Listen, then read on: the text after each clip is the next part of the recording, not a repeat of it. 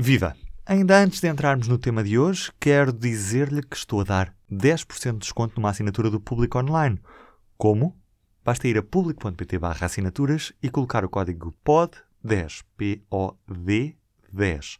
A assinatura anual fica a 61,20€. Os quase 7 euros de desconto são por minha conta. Vamos então ao tema de hoje.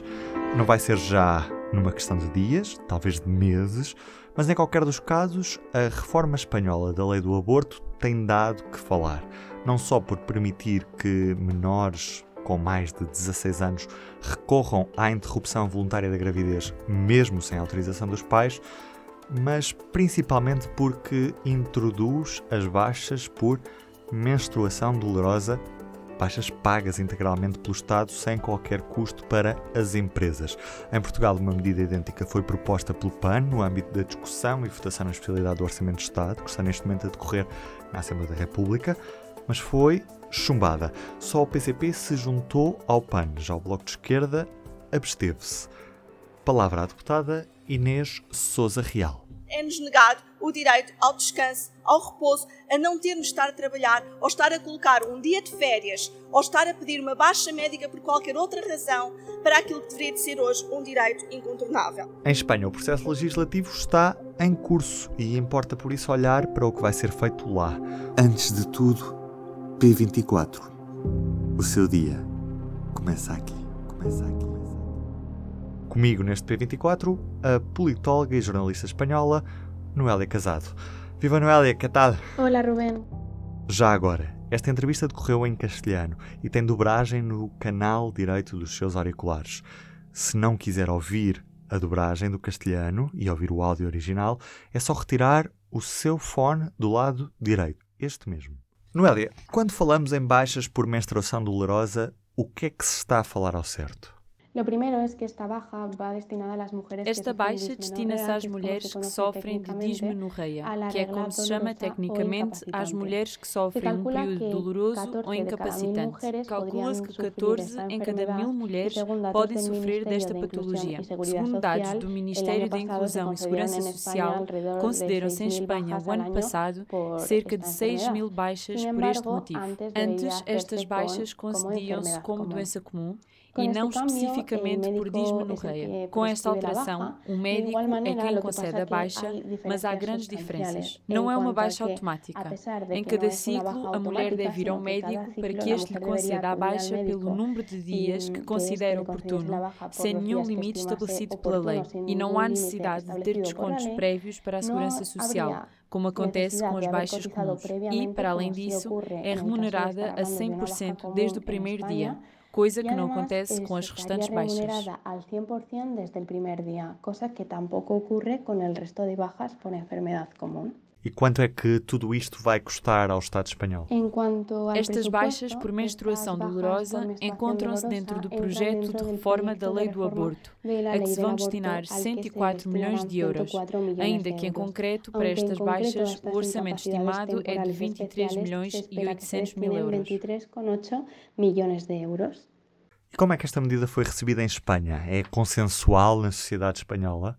Diria que sí que ha suscitado cierta polémica Diria que esta medida suscitou alguma polémica, porque, como acontece habitualmente, muita gente fica pelos títulos ou pelas primeiras linhas de uma notícia e não percebeu todos os requerimentos que vão ser pedidos e controle médico que estas baixas vão ter, tendo interpretado que qualquer mulher vai ter autorização para não ir ao local de trabalho ou de estudo quando estiver com o período. Para não acudir ao seu centro de trabalho ou centro de estudos mientras esté com a menstruação.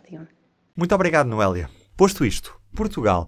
Comigo em estúdio, Mariana Marques Tiago, jornalista aqui no público. Mariana, eu sei que nos anos 80 Portugal já tinha este tipo de licenças. O, o que é que aconteceu ao certo e porquê é que andámos para trás neste tema? É verdade, já existia uma licença menstrual em Portugal nos anos 80 e quem nos conta isto é Fátima Messias, que é a coordenadora da Comissão para a Igualdade entre Mulheres e Homens da CGTP. Em Portugal, logo após o 25 de abril, começaram a surgir as primeiras negociações dos contratos coletivos de trabalho. e, portanto, depois disto começaram a surgir as primeiras licenças menstruais. Foi no, por volta dos anos 80. Estas licenças menstruais surgiam, portanto, destes contratos coletivos de trabalho uma vez que partiam de reivindicações de mulheres. Portanto, as mulheres faziam as reivindicações e um, estes contratos coletivos de trabalho iam contemplar essas, essas propostas inicialmente feitas pelas mulheres.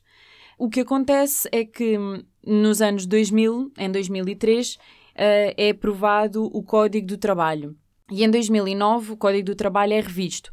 Com esta revisão alterou-se um artigo, que, que é o artigo 250, e este artigo 250, que se chama Imperatividade do regime de faltas, diz que as disposições relativas aos momentos justificados de faltas e à sua duração não podem ser afastadas por instrumentos de regulamentação coletiva de trabalho.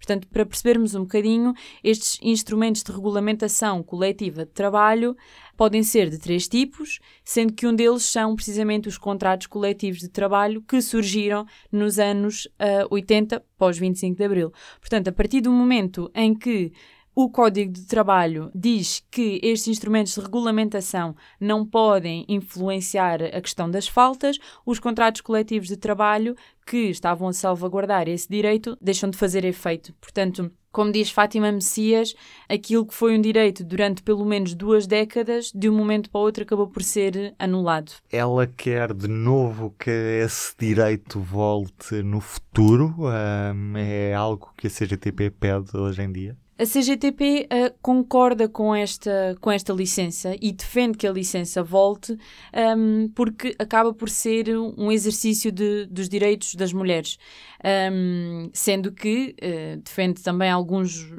alguns moldes não é, que definam essa, essa legislação um, ehm, e sempre defendendo que uh, haja, portanto, um histórico médico associado e um acompanhamento médico. Portanto, no fundo, aquilo que, que a CGTP refere é que com esta alteração ao Código do Trabalho no início dos anos 2000, a vertente social e humana acabou por ficar de lado, porque um, no fundo, os patrões, não é? As associações patronais acabam por lucrar e ter mais produtividade a partir do momento em que não têm que distribuir licenças. Uh, Mariana, muito obrigado. Obrigada.